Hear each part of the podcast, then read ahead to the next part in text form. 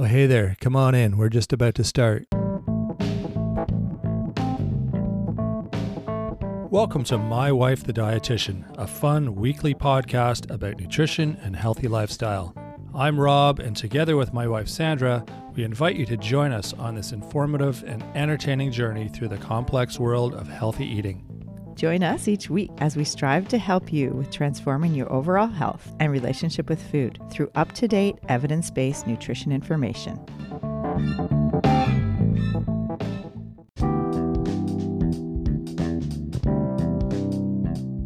On today's show, we interview author and food waste activist Shannon Dobbs. Shannon is passionate about bringing change to the way our food system works. He has been working on several initiatives, including the effects of food waste on climate change, programs for food waste reduction, and equal access to healthy fresh food for everyone, especially low income families and rural communities. I believe that we have some situations in America and around the world that are preventable in regards to like food waste and food access inequality. And I believe everybody has the right or should have the right to have access to healthy food when they need it. Stay with us for this interesting and thought provoking discussion. Enjoying the show? You can help others find it and enjoy it too by giving us a five star rating or review. If you feel like reaching out to us with a question or comment, you can send us an email at mywifetherd at gmail.com. And don't forget to visit our website at mywifethedietitian.com, as well as our social media pages. We're on Facebook, Instagram, and YouTube. Enjoy the show. Welcome to My Wife the Dietitian. Hello, Sandra. Hi, Rob. How are you doing? I'm good. Very good. Yes, we're interviewing Shannon Dobbs, who wrote a book called Food Waste Rescue Manifesto. hmm Super interesting stuff. Uh, this is a really eye opening, thought provoking conversation with Shannon about a whole bunch of different things that we kind of all, not that we take it for granted, but it's just stuff that we're all familiar with, but I don't think many people have thought about it being an issue or have thought about it in from the perspective that we're going to discuss today. So it's it's really interesting. Yeah, we're talking about all about how food ends up in the landfill around the country and it's contributing to global warming and the carbon emissions and the back end of restaurants and all the discarded food because it, and it's ready to serve so it's hard to redistribute. And uh, most restaurants have to make too much food so that their customers always have food and they're not running out of food.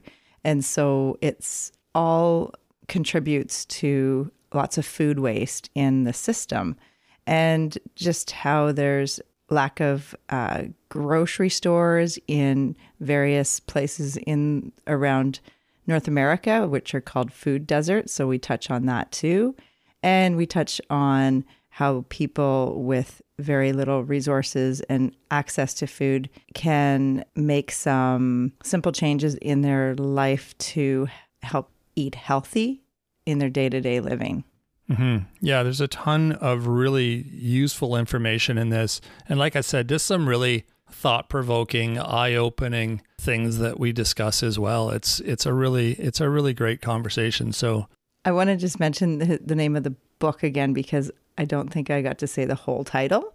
Uh, the Food Waste Rescue Manifesto Nine Mistakes in Food Rescue We Need to Stop Making Now by Shannon Dobbs. This is a good one. Stay tuned.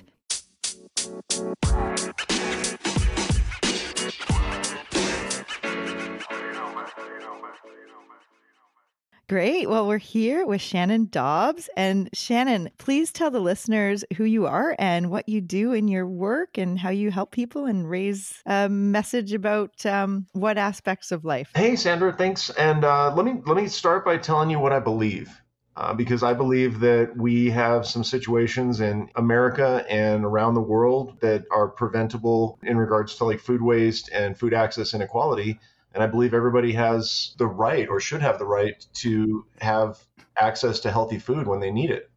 Oh, I like that belief. Yeah, we're dealing with a, a, a crazy situation where 40% of all of the food in the United States ends, ends up in landfills and pig farms around the country and you know fairly fairly similar situation up in Canada and down in Mexico and pretty much everywhere. So wherever you go, we've got a system that is just not working very well. Yeah. And uh, Oh my my focus is on yeah, my focus is on uh, working to fix that. You know, we've got some solutions on the table. Some some really smart folks have figured out some ways to fix these problems, but now the challenge is nobody's talking to each other. And so my job is to get the word out and and you know get on shows like yours and really just talk to people about hey, these are the things that are being done here, here, and here. Let's put this together into a single package and let's do it everywhere. Yeah. Sounds awesome Oh my goodness. Yeah. My- my my first question for you, Shannon, is and this is something I've always wondered about is why is it a problem? Like, why is the food not being redirected? Because you're right, there's tons of uh, you know restaurants, supermarkets, all the the people who have the food for whatever reason, which I'm not sure what that reason is, they can't give it to the people who need it. So maybe we could just start there. I'm sure you sort of have an understanding of what the reason is, and if you could explain that, that'd be a good start. Yeah, so I mean, just focusing on the food waste problem, what we have right now is we have a system of food banks that collect food out of grocery stores. Like that's pretty much their job. Um, okay. They're not that great at that job, to be perfectly honest. Like, a, a, you know, food banks are doing the best that they can, but a lot of uh, grocery stores don't participate. Uh, a lot of food is too far gone by the time it gets to them. So there's some challenges in that system, but the food bank system, by and large, works pretty well. The problem is food banks can only use or they can only transport and redistribute food that's packaged and ready for delivery to people's homes. Okay. So so grocery store food is literally it's the food that's designed for people to go pick it up, take it back to your home, and then you cook your own food. You start getting into stuff like restaurants, and it's a whole different ballgame. True. The big difference is is the heat, the temperature. Uh, Mm. supermarket food is packaged, it's frozen or it's refrigerated or it's dry goods, whatever it is, but you can take it out and you can put it in your car and you've got a certain amount of time to get it home with, no problem. Restaurants have a completely different problem because they have food that's up at 160 degrees and above that's ready to serve. And so when they mm-hmm. get to the end of their day, if they haven't sold all of the food, and I guarantee you they haven't because our, our entire system's set up that they have to make too much food every day. Otherwise, people walk in and they're like, "What kind of a restaurant are you running?" And they'll go someplace else. So they have to make Yeah. Yeah. to cover their their entire menu for the entire day. And so if it's a slow day or if it's a you know inclement weather or for whatever reason they didn't sell that much food, all that ends up in the trash. Because and, and the reason for this is because food takes a long time to, to transition from hot down to frozen in a freezer. And so when you're talking about restaurant food, you're talking about those big hotel pans of, of food. You know, it's it's a lot of, of food being made at once. And if you try True. and put that into a freezer, what happens is not only will it will it take so long, it'll take, you know, eight, nine, ten hours to transition down, and that's enough time to grow bacteria and make people sick. Even Right. worse, yeah, that's a problem. And even worse than that, the food that you put into the freezer is also going to potentially endanger all of the other food in the freezer. That's true. So that's the challenge, and and so people haven't really been able to get our heads around, and this is this has been a challenge throughout the entire history of you know of, of the Americas and and of the world is like how do we deal with that type of situation, and, and we've evolved as a society where restaurants are a really big part of our culture, and so it's not something that's going to go away. So we have to figure out a better way of getting into the back end and really kind of fixing this challenge, and how do we how do we catch this food before it hits the ground, as it were. Mhm. Right. True. Yeah. Yeah, exactly. To redistribute the food that is actually edible, safe to consume, delicious, probably, if it's coming from a restaurant. Oh, And yeah. how do we get that to people that need, that are hungry or people that need food? Yeah, so it's been an it's been an intractable problem up until now. And what's really cool is there there was a, a program that was developed down in Las Vegas by uh, the food bank down there. It's called Three Square, and they accidentally found a solution. Accidentally. Oh, that's like penicillin when they, they They literally tripped, fell, and landed on a solution. They're like, "Wait, we just figured some stuff out." They, they so what happened is I, I I was up in northern Nevada running my nonprofit trying to get grocery access into food deserts at the time, and so I heard about this whole program that was going on. And what happened was Three Square moved into a new into a larger building to expand their operations. And the new building that they moved into, the previous tenant had left a blast chiller there.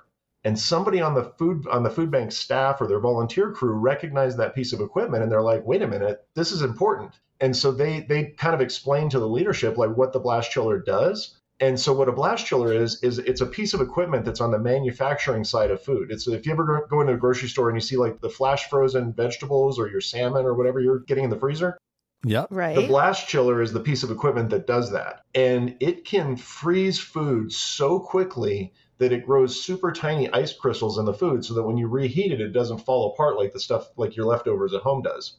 Oh, neat. Oh, interesting. Okay. Yeah, so so it can take that same hotel pan of food that I was talking about earlier. You can take, you know, 10 of those, 12 of those, however many that, that your equipment fits. You fill up the equipment and then you hit the start button and 90 minutes later that stuff's rock solid. Nice. So that's like instant freeze almost. Yeah, pretty close to it. And you can also customize it to where like you can drop it down to refrigerated temperatures and then take it out, reportion it. So let's say you've got like a, a giant hotel pan full of fried chicken and one of mashed potatoes and one of green beans. You could take those all out after they're refrigerated, turn them into meals for families, like, you know, actually plate them up, then put them Mhm. back in the blast chiller, freeze them solid from there. Oh, cool. So not only can you save the food, you can also manipulate the food. Right, because there's cook serve types of systems for hospitals and I guess for airline services um, where the food is made like all fresh food and then Yeah. plated out and then put into the as you said like the air the blasters where it's like frozen like flash frozen. Mhm. So is that like a similar kind of equipment? Yeah. So all you have to, all we have to do in order to fix this problem is take that equipment and put it on the other end of the food system. So instead of on the manufacturing side, we can put it in the location itself. So let's say, uh, like in this area, we've got a lot of ski resorts, and you guys have Whistler Blackcomb up there. Super jealous, by the way. and uh, so, so let's say you know uh, the the resorts are all trying to go to zero waste, and you know their biggest problem is how do we get the food at the end of the day back down the mountain and basically throw it away? Like how do we get it to compost? How do we get it off the mountain? And so if they put a blast chiller up at to, up at the top of the mountain, let's say at the base where the gondola is, they can collect all of the food from all of their different lodges throughout the mountain down at the bottom of it slot it through the blast chiller, and then once it's cold, then they can slot it. They can take it downstairs or uh, down the mountain, or the volunteers can come up and pick it up at, at their leisure. And all it takes is some freezer space. That's amazing. And eh, I mean, I'm I'm guessing it's just establishing the the whole logistical train for this this process, right? From the Yeah. You know, at either end of that process. And eh, but it sounds like that would be a good solution. Yeah, it's it's a game changer. Like right now in Las Vegas, they're rescuing literally hundreds of thousands of pounds a year from just 20 participating casinos that are involved. Uh, the MGM uh, the MGM Grand Resorts got involved as a partner with uh, Three Square, and Right. they're they're up to Mm. you know they're up over like close to 400,000 pounds a year that they're rescuing. Uh, they're continually expanding their program. The problem is they're not talking about it to anybody else. Mhm. You know, last week I talked to the chief operating officer of the food bank here in Colorado, and he'd never heard of their program really? and and that's kind of the common thing is that Las Vegas just hasn't been really good about getting the word out, and other other nonprofit organizations are really really bad about picking up successes and running with them. right. Oh, right, right. And so so one of the advantages that I'm coming in with is I, I've got an entrepreneurial background and an army logistics background, and so Perfect. I've yeah I've spent like 30 years in, some aspect or another of the system, and so I was able to take a different look at this and kind of come from an outsider's lens and be like, okay, well if we put this this this and this piece, all of these different components that different nonprofits around the country and around the world are doing into a cohesive program and into an actual solution that, that's like all of them are working at once, we can solve all of these problems at a regional level. Yeah, because I mean, that was one of our questions that I wanted to ask you is like, why are so many low income and rural communities like in this food desert kind of like left without easy access to f- healthy food options? Like, so you've done a lot of research on this. And Yeah, and that goes into uh, the the conversation that I was having last year talking about the supermarkets. Is they're not designed as an efficient business model.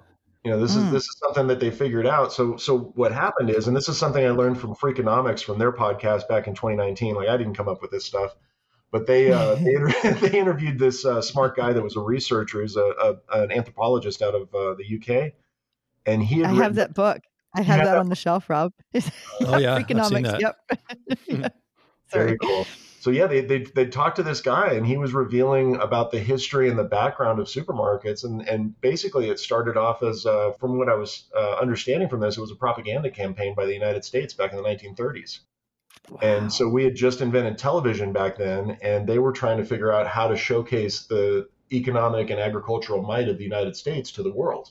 And so they Oh, really? yeah, so they invented this new type of, of business model that was like, okay, let's put all the all the food on the shelves so where you can see it, and have these big wide aisles that you can drive a car down, and we're, we're just gonna and that's what it's going to be. So it was kind of this visual appeal model that they created, and it it was it was very useful and effective for what it was and what it was intended to do, which was basically push back against you know kind of the alternate model, which was the socialist uh, stuff that was coming out of Russia at the time, out of the USSR.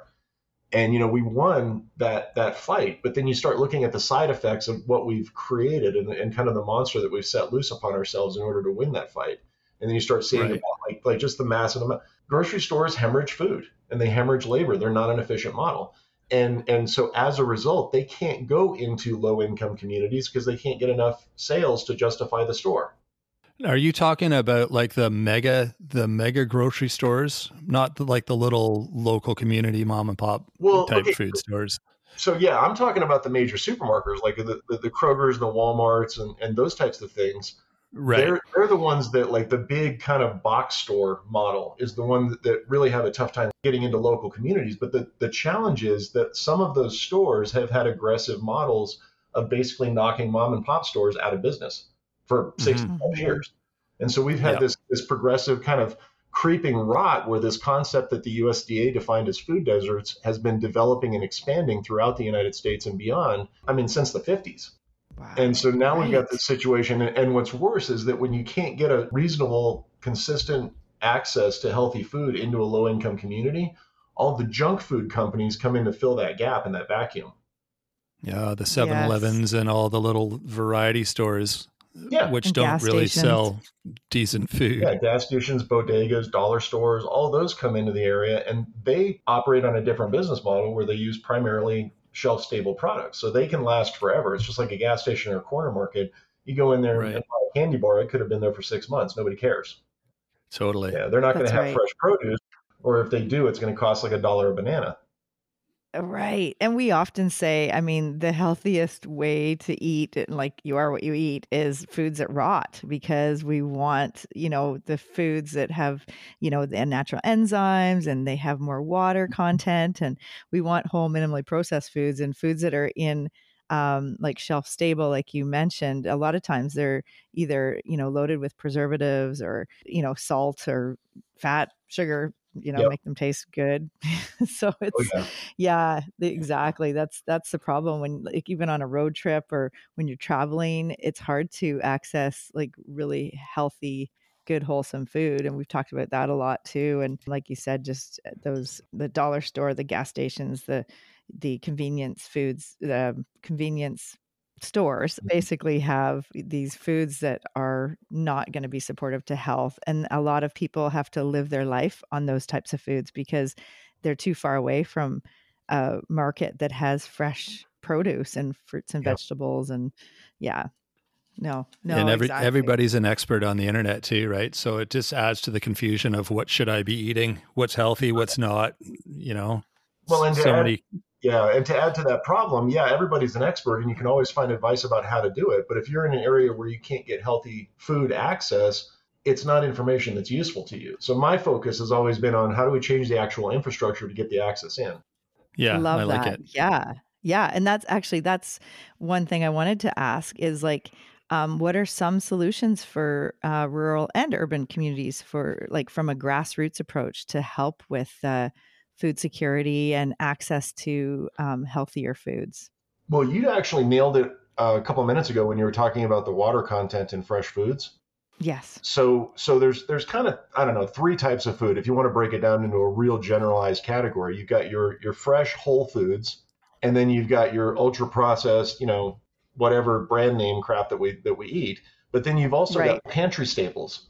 So like yes, basically, yes. Okay. yeah, if it if it's been dried properly, dry food is is you know almost as healthy as fresh food, like real close. You know, there's there's very little drop in nutritive value between a dried bean and a fresh bean.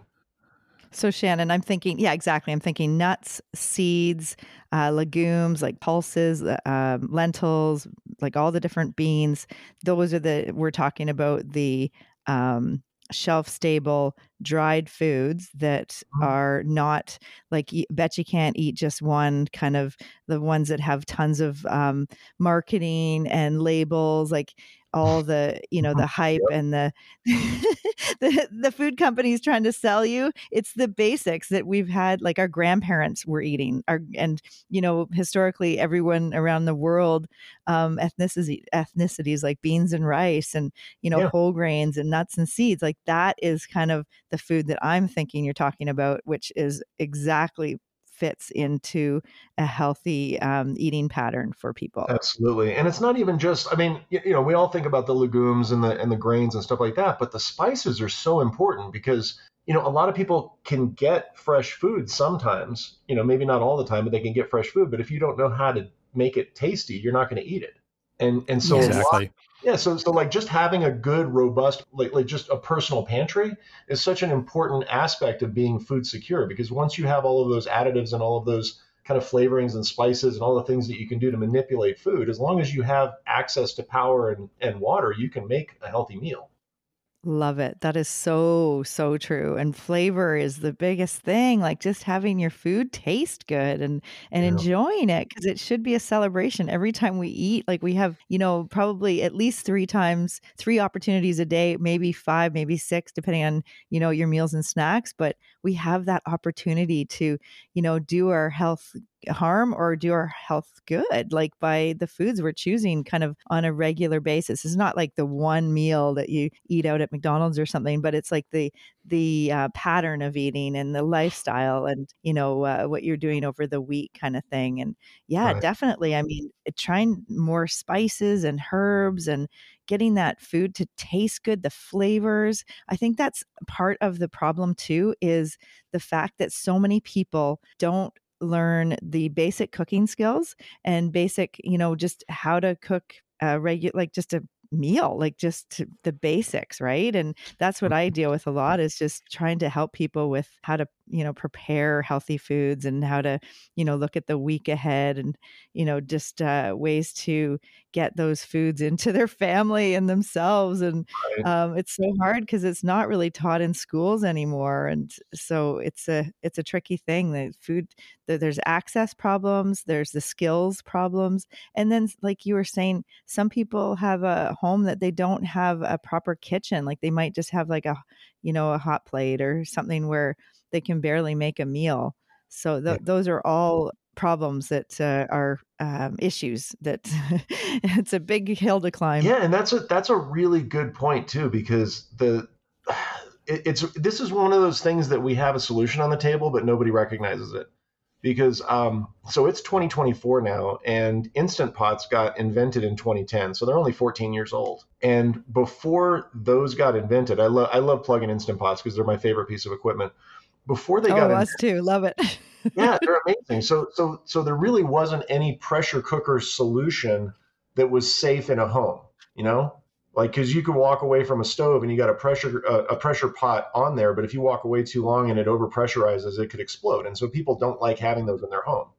And so oh yeah i grew up in the 70s i grew up yeah, with my mom like about. there's like there's holes in the ceiling from when it burst. Really?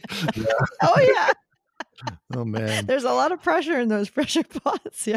Yeah. So what Instant Pot did was they they democratized the process by by creating a plug-in piece of equipment that you could that that has the safety mechanisms in to keep it from from over pressurizing they created for literally the first time ever the ability for anybody at home to be able to rehydrate and cook dry food from scratch without a stovetop. Yes, you're right. It's such a great tool. I love that. That's so interesting. I never kind of thought of it in that way, but yeah, explain that again. Okay, so so instant pots are, instru- are, are really interesting because the whole way that they operate is they over pressurize steam. And so if you have dry food that goes in there, all of that water that's that, that's making the steam goes inside the food. And because of that, if if all you have is dry pantry staples, let's say you don't have any fresh vegetables, everything you have is dry all you have to do is add water, throw it in the instant pot, or you know, a broth or whatever you know flavoring that you want to make. You hit start on that thing, and when it's finished, it's going to be fully hydrated, fully cooked, fully safe, and delicious because it, it went through the same process that a slow cooker it takes 10 hours to do in 30 minutes. Yes, yes, exactly. Oh, yeah, I, I love it. Cuz yeah, and and there you can uh, add those spices like you were talking about like all the you can use broth or you can use like a bit of salsa or tomato sauce and then lots of different spices and herbs right. so making all the different flavors. I love it. And it allows you to batch cook. So I have a, a 10 quart instant pot. I got the one that the crock pot came out with. This thing's a monster and I broke down 10 pounds of pork the other day and turned it into pulled pork for sandwiches. And I've got enough food nice. to last probably like a month of sandwiches. Um, right on. oh, seriously, yeah. Like you can do, and you can do this with literally any type of food that. I mean, I have five recipe books of instant pot recipes, and they're all absolutely delicious food. I can go through there yeah. and double or triple the recipe on each one of those, and now all I have to do is cook once, and then I've got meals for a week, two weeks. Oh, I love yeah. it. I love we do we do that with our chicken. We have a yep. we will put a, like a whole chicken in there, and then uh, it's you know it, it's basically our chicken meat for that day and the dinner, and then the next day for um, in a salad, the next day in a wrap, and then the next day you know we're making a bone broth soup with the chicken bones with all the veggie scraps, and then we use oh, that yeah. bone broth soup to make lentil soup. I just love it. Yeah. I love it. Oh my god, it's so good. So so let me let me walk you through a scenario. This is always fun. So imagine yeah. you're living in a converted motel room. You ever been in you ever been in a motel room and you and you just look around, you got like a bar fridge and, and maybe a microwave? Yeah, nothing there really. So so the so when they when they you know like the freeways come by and it bypasses Highway 40 or whatever, all those old motels get converted into uh, like weekly residences. And so there's millions of people around the country that are living in converted motel rooms. And they don't have kitchenettes any more than they did back in the 70s. So imagine if you're a family, let's say you're you're a single mom, you got a couple of kids, you're trying to get back on your feet, you're, you know, maybe just went through a divorce, whatever your situation is, you're in that situation. And all you have is a microwave and a bar fridge to live on. So right now, as things stand, you're pretty much forced to go down the street and get a, a burrito or a McDonald's or whatever to feed your kids. But if you add mm-hmm. an instant pot in there and then just get a, literally just like one of those plastic bins that they sell at Costco and fill it up with pantry staples, and you could pull it out of your truck, take it inside, and now you've got a full kitchen. And if you add a, yeah. um, an air fryer, like what, like a like a Ninja air fryer or one of those types, or even the yeah. ones that have the second pot. Like air, instant pots now come as air fryers too. Oh, really? Yeah, yeah. Oh. I've got an instant pot that doubles as an air fryer, so you could literally have your oven nice. component, you got your stovetop component because it has a saute function, and you've got your instant pot function. That makes sense, right? To have like these utensils that are, you know, not like a big uh, stove or an oven. Like a lot of people don't even use their ovens in their right, kitchen just because they're Exactly. You know, eating out all the time or whatever. And yeah, just having those little appliances, the instant pot, like it's like a crock pot plus the pressure cooker and then the air fryer also and a microwave and a toaster and a mm-hmm. kettle. Um, but you know, those those will all like help with uh, making a wholesome homemade meal. Yeah. So I developed a, a, a whole course around when I was running my nonprofit. I developed a course where they had uh, there, there's this national um, evidence-based program called Cooking Matters. I took the Cooking Matters course and I modified it to uh, have the recipes work on plug-in implements. And mm. I was hmm. yeah, so I was teaching that to um, I was working with other nonprofit organizations. So like there was an addiction recovery program up in Reno, and we became their nutrition module for their clients that were going through their addiction recovery program. And so nice. now you know, you get the same thing. There's programs for uh, uh, prison reintegration. There's programs for, um, uh, you know, like try like teens transitioning out of foster care and going into going into the into the real world for the first time. So there's all these different groups of people that get then you end up getting stuck in cracks in the system, and they end up falling through these cracks. And if we can catch them in the programs that they're already in, like um, one of the perfect ones, and, and and kind of my baby is veterans. You know, I got out of the military mm. at 27, and I was just dumb as a stump Hmm. I mean, I had no idea about food. I've got, I mean, some really embarrassing stories about my first attempts that kind of scared me away from food for a long time. And that's one of the things that contributed to my obesity epidemic and, and really almost dying 10 years ago. Oh, wow. And wow, so I'm, really? I'm really hot about, you know, veterans getting out of the military need to have a basic understanding about how to take care of themselves, and they should get issued a, an instant pot on the way out the door. And that way, I no love matter, that. That's a great idea. Yeah. So if we get that, I mean, if we get you know, if, if that's something that people walk away from when they're getting out of prison after 10, 20 years, if that's something that they're, you know, that, that people are getting coming out of high school and coming out of college, like, you know, these are types of things that are really easy to add into a system and give people a basic understanding. Like all they, all they need is a block of instruction about how the buttons work, literally. Mm-hmm. Yep. you know, give them give give them a cookbook, give them a starter kit of spices and and you know some you know some staples to get them started. Put it together into a package so they're like, oh, you don't even have to pre-mix it or pre pre-measure. It's like here, this is a meal. This is just to show you how a meal works. Boom, throw it in there, add some water, you're done. Yep. Yeah, I love that. That's so true. Yeah. Ours, totally. Sandra uses ours like probably five times a week, and it amazes me. I it's kind of her baby. I I haven't I guess haven't had an opportunity to use it because Sandra's always using it, but I love what comes out of it. It's incredible. And she'll, oh, she'll just, yeah. like you just said, she'll throw some stuff in it in the morning. It takes her like three or four minutes to th- throw whatever she puts in it. And then at lunch, she like has this gourmet meal. And I'm like, oh my God, that That's came so out of that pot like just that you started two hours ago. That's incredible. so yeah, it's. You, Rob, you and I got to talk man talk for a second. You like ribs? I like ribs. ribs. Yeah.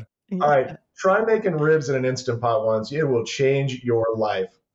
Oh, I can imagine. Anything meat in an instant pot is oh, like oh, yeah. melt in your mouth, and I can imagine ribs would be yeah unreal.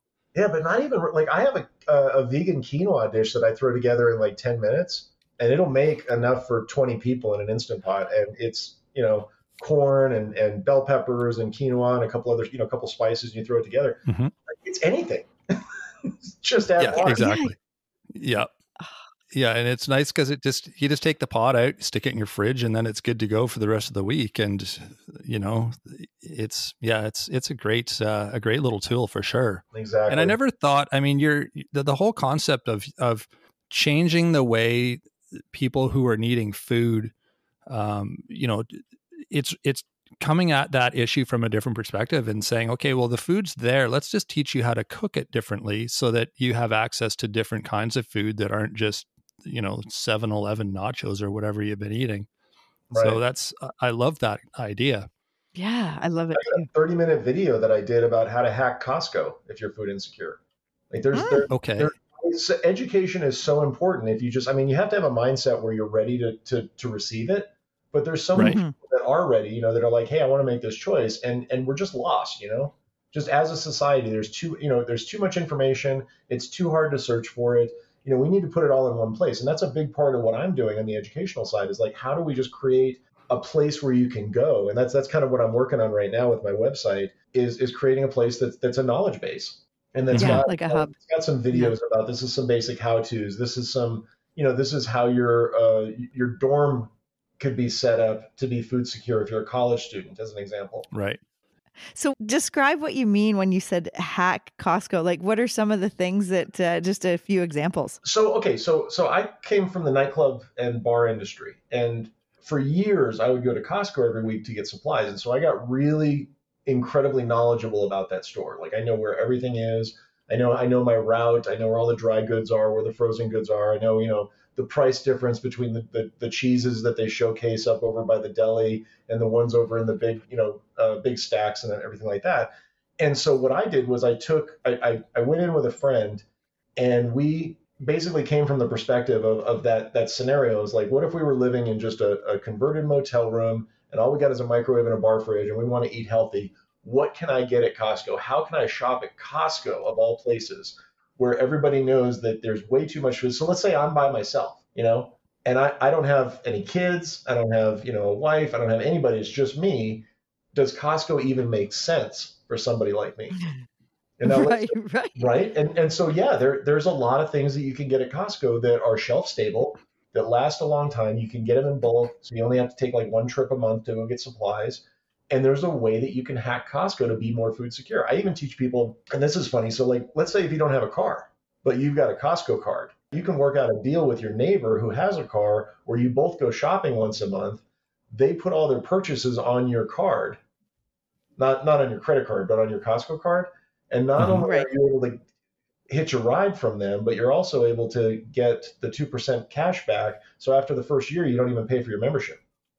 Oh, there you go. Nice. Oh, Oh, I see. So that's a hack. It's a hundred, you know, $160 one-time investment to get into it, but once you're in, you're in. Ah, yes. And so, yeah, there's a lot of people that are that are struggling with that kind of thing, like not having a transportation, especially out here in the West. Like, I mean, if you're if you're in New York or you know Rhode Island or you know maybe Eastern Canada where, where everything's kind of congested and, and and everything's close to each other, you can kind of survive without a car, like not too not too much of a problem. But you get out here in the in the California, Vancouver, you know, Oregon, Washington, where I'm at in Colorado, th- there's a lot of real estate, and the public Mhm. transportation is not great. So if you're going back to that single mom scenario, if you're trying to hold down two jobs, juggle a couple of kids, try and survive all of this other stuff, and then you also have to be looking at like a two to four hour round trip on the bus.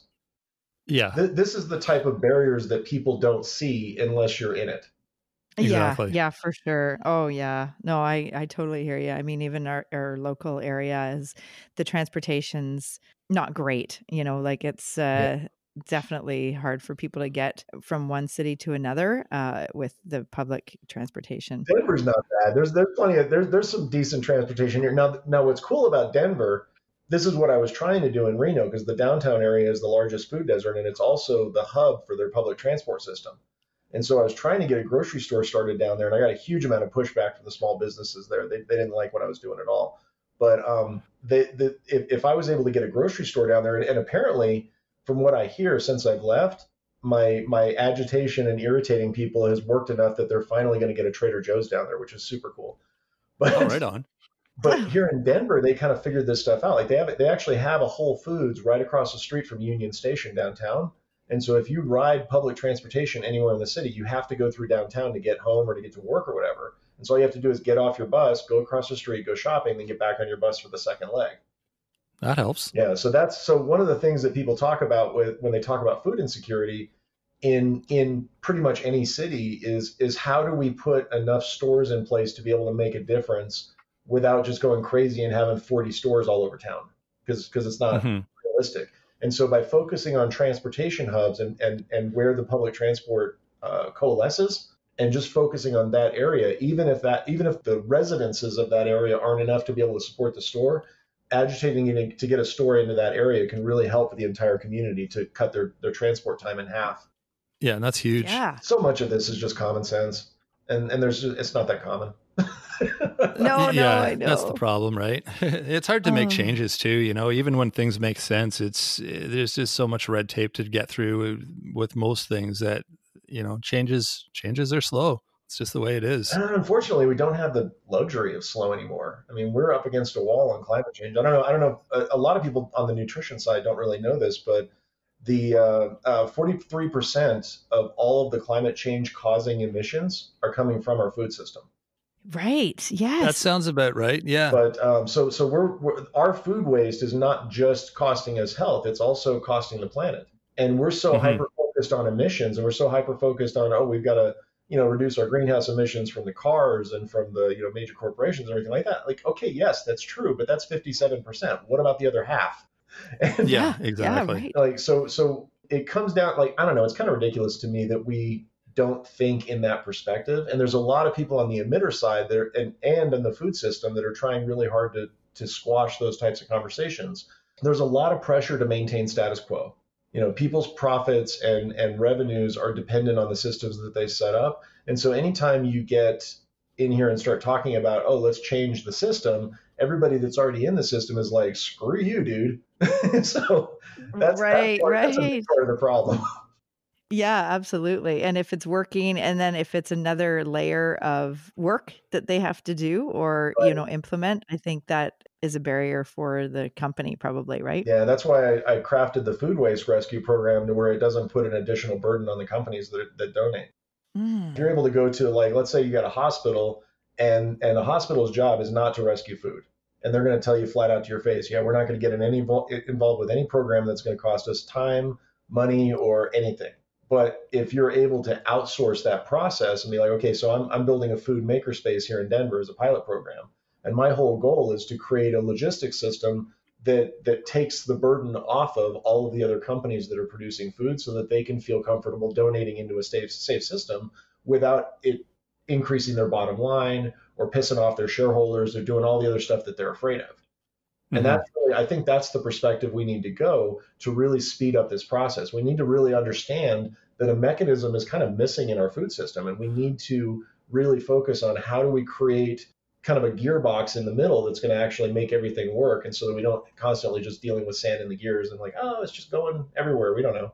Yeah, exactly and and jumping into the existing flow too like you're saying so it doesn't disrupt what's already out there. And it's a lot easier for businesses to get on board if they can just say sure it's not going to change anything for me or cost me anything i'm in. Exactly. Yeah and and i mean our again just because of the way things are right now our whole conversation is around composting. You know we have we have we have the conversation but I, I have this analogy. Have you ever been to like a wedding where they have the giant cake Yes. That, that gets a little bit eaten. Or even before, like like before the ceremony goes in, I mean, do you have any idea what goes into making a wedding cake?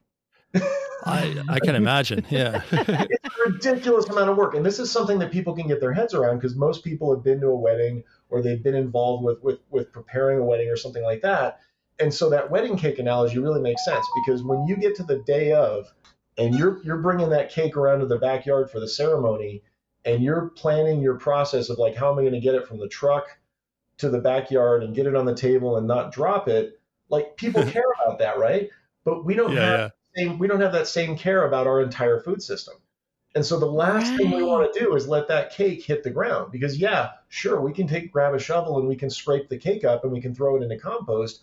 and at least it's not in the in the landfill. But the thing is, like, not letting it go bad in the first place is so much better. Mm-hmm. Yeah. Exactly. exactly. It's like it's like the whole uh, the three R's, you know, the the the reduce, reuse, recycle. It's it's everyone's focused on the the third R, which is the recycle. But what about the first two? They're way more important. But people don't want to reduce.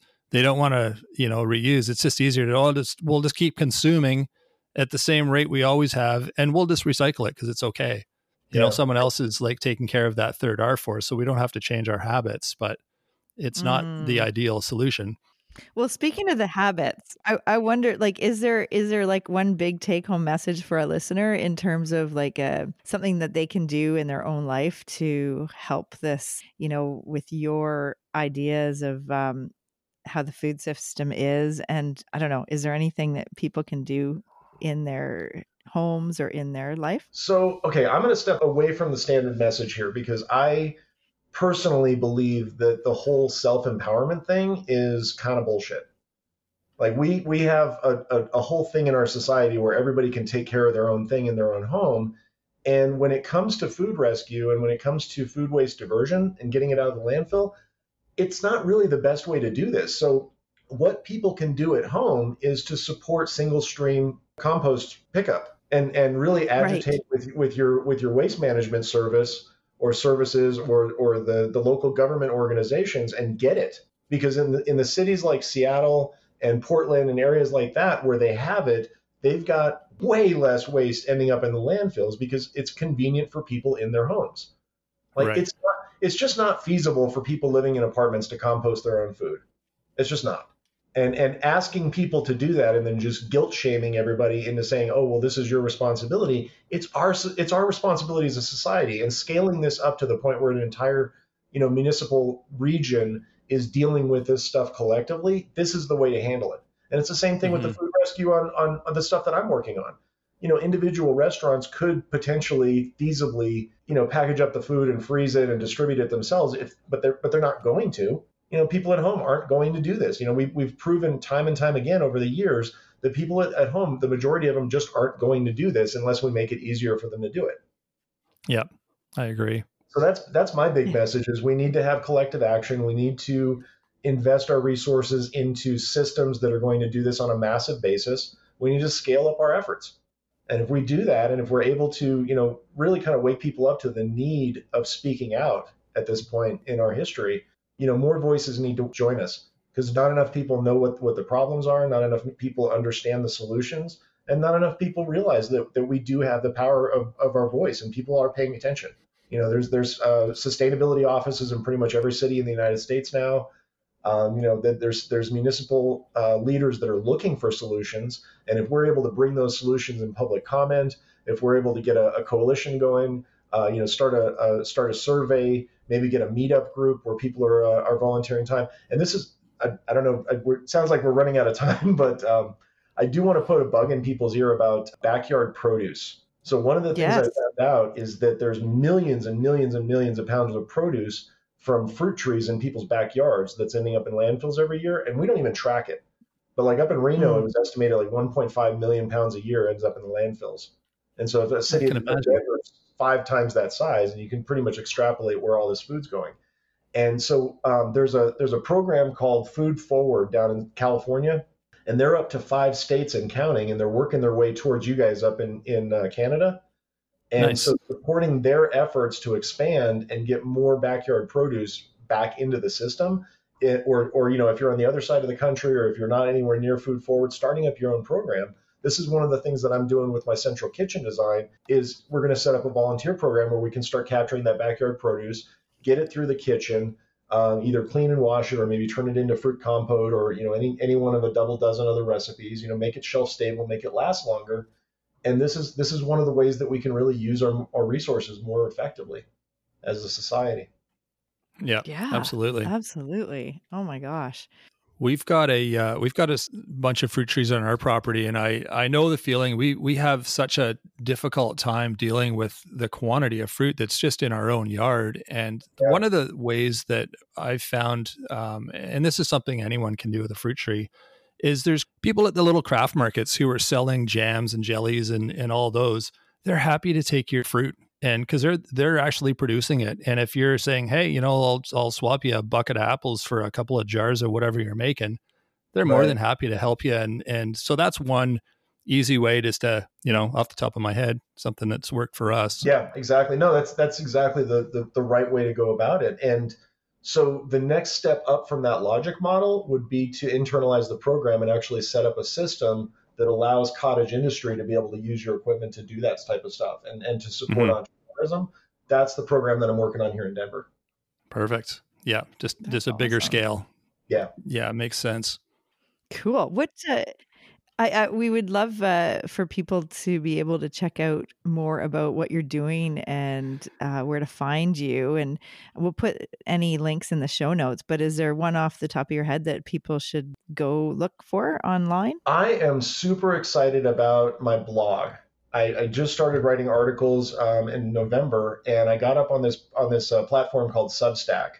And so my my blog is sdobbs.substack.com and um, I've got six articles written, and basically it's it's little kind of excerpts from my book, and it's just getting onto a subject, and like I'll have a conversation with somebody and be like, oh, this needs to get dug deeper into, and so I get into some really interesting directions on that blog, and I'd love it if people would get on there, and especially if people would like leave comments, ask questions, you know, read the articles, and then engage with me, and I'd, I'd love to have conversations going with that. And, and just really kind of expand this dialogue and get more people's opinions and perspectives. Like that's really Absolutely. where I want to go. I've got a website, foodsystemhackers.com. Uh, we're working on building that out. I've only got the main page going so far, but uh, the blog is really that's that's what I'm excited about right now. Perfect. We'll definitely direct people in that direction. It sounds like a, a great way to communicate these ideas and like you said get the dialogue hopefully get the dialogue uh, happening if some people can contribute with their ideas and comments that's a Very good cool. start and uh, actually, um, I have it. So I have it. All the articles are free. Like you don't have to. There's no paywall to to read the articles, but it does have a, a payment component on it. So if somebody wants to contribute to help build the food hub and, and get us going and get this pilot program going, you can actually set up as a uh, as a subscriber. Nice. Yeah, that's a that's awesome. a good that's a good way to to um, incorporate the the fee into it. So yeah, good yeah, thinking. Kind of kind of the, the, the public benefit corporation version of a donation because we can't get donations. Exactly. So we, right. Yeah, you got it. well, we have we forgot one question, Rob. Uh, you want to ask? And I oh, think I might best. know the answer if it's the pulled pork. But anyways, you ask. It's yeah. We'll give you the answer. You figure out the question. no, we we we, we ask this to all of our guests, uh, and this, like Sandra mentioned, I think before we were on, uh, before we were recording, we, we kind of plan on visiting all of our guests, and it's because they make such good food. But the question mm-hmm. is, if you were going to a potluck dinner, what dish would you bring? Oh, I got a couple of go-tos. I have a, uh, a scalloped potato recipe that I do in my instant pot that's absolutely amazing. Um, Nice. I, do, I do that quinoa recipe if there's anybody that's uh, that's either gluten intolerant or vegan. Um, that's that's a really good one because it can feed just a ridiculous amount of people and the ingredients are dirt cheap. Right on. Mm, Yeah. I love that. Those those are are both winners. I, and yeah, like Sandra said, it we figured it'd be the instant pot, something in the instant pot. Sounds like Oh, you're a big fan, but That's my yeah, baby. I've Yeah, got two those of them. those are great. Yeah, awesome. Anything Very else cool. there, Sandra? No, I think that's good. We've uh, we covered a lot of ground here. This was uh, really interesting and eye opening. It like makes you think about like you know going into a restaurant and you just like think about what's happening out the back of the kitchen at the end of the day and how much food is going out into the garbage. It's just so um there's yeah there's got to be something that we can I love it. I help love that with we, can, that. we can have this conversation and we're not just bitching about the problems. Like we're actually talking about these are solutions that are on the table. Like this is how, this is where we go. This is the path. Yeah, Yeah. yeah. It's great to hear this Yeah. stuff. So yeah, Oh, thanks for th- thanks for sharing your thoughts today with us. It's it's nice to hear some different ideas about issues that we're all familiar with. Wow. Yeah, this is a huge um we could go on for days. It's it's a complex problem. I, I had uh, this guy I was talking to was recommending to me last week. I, I wrote that I wrote this I don't know three or four page article, and he's like, you know, your articles are a little long. Nobody's going to read them. And I'm like, if they're any shorter, it's not going to have any information. Yeah, true. Right, right. Yeah. Yeah, exactly. I'm going to have to, I'm gonna have Yeah. niche down to the people that will read them because I'm not going to go for the, the the mass audience thing. Yeah. exactly. it's it's the tip of the iceberg you know it's there's so there's so many levels to these issues that uh but you know starting starting with one and chipping away and and just plugging you know keep plugging away it'll it will hopefully make a difference eventually Exactly. And then, you know, eventually scaling up and, and creating a cohesive solution that works for all of it. Like that's the big deal. That's the brass ring. Yeah. exactly Yeah, absolutely. Oh yeah. Oh, Well, well, you guys thank were you so much, Shannon, for coming on. Yeah. I love talking to you guys. Let's do it again. I'm definitely coming up to visit. awesome. Yeah, and we'll come to Colorado too. yeah that sounds awesome all right shannon well thanks again we appreciate uh everything that you shared with us today and we'll definitely direct people in in uh your direction Uh, that'd be fantastic. Rob and Sandra, thank you so much for inviting me on. I really appreciate this. all oh, right our take pleasure. care shannon Nice talking with you. Okay. Talk Have great again.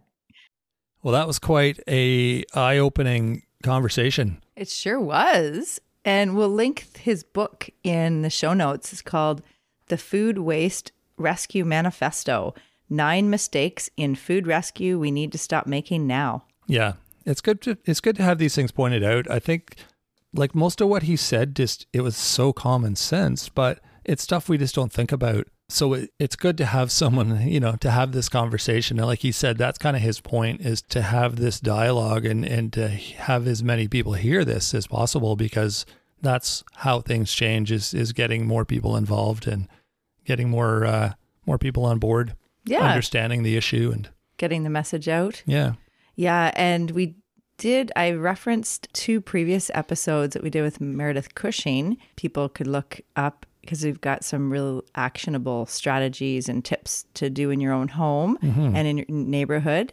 So, number 43, episode number 43 was about food rescue, and number 68 was stop food waste. yeah, those are really good as well. Yeah, really good.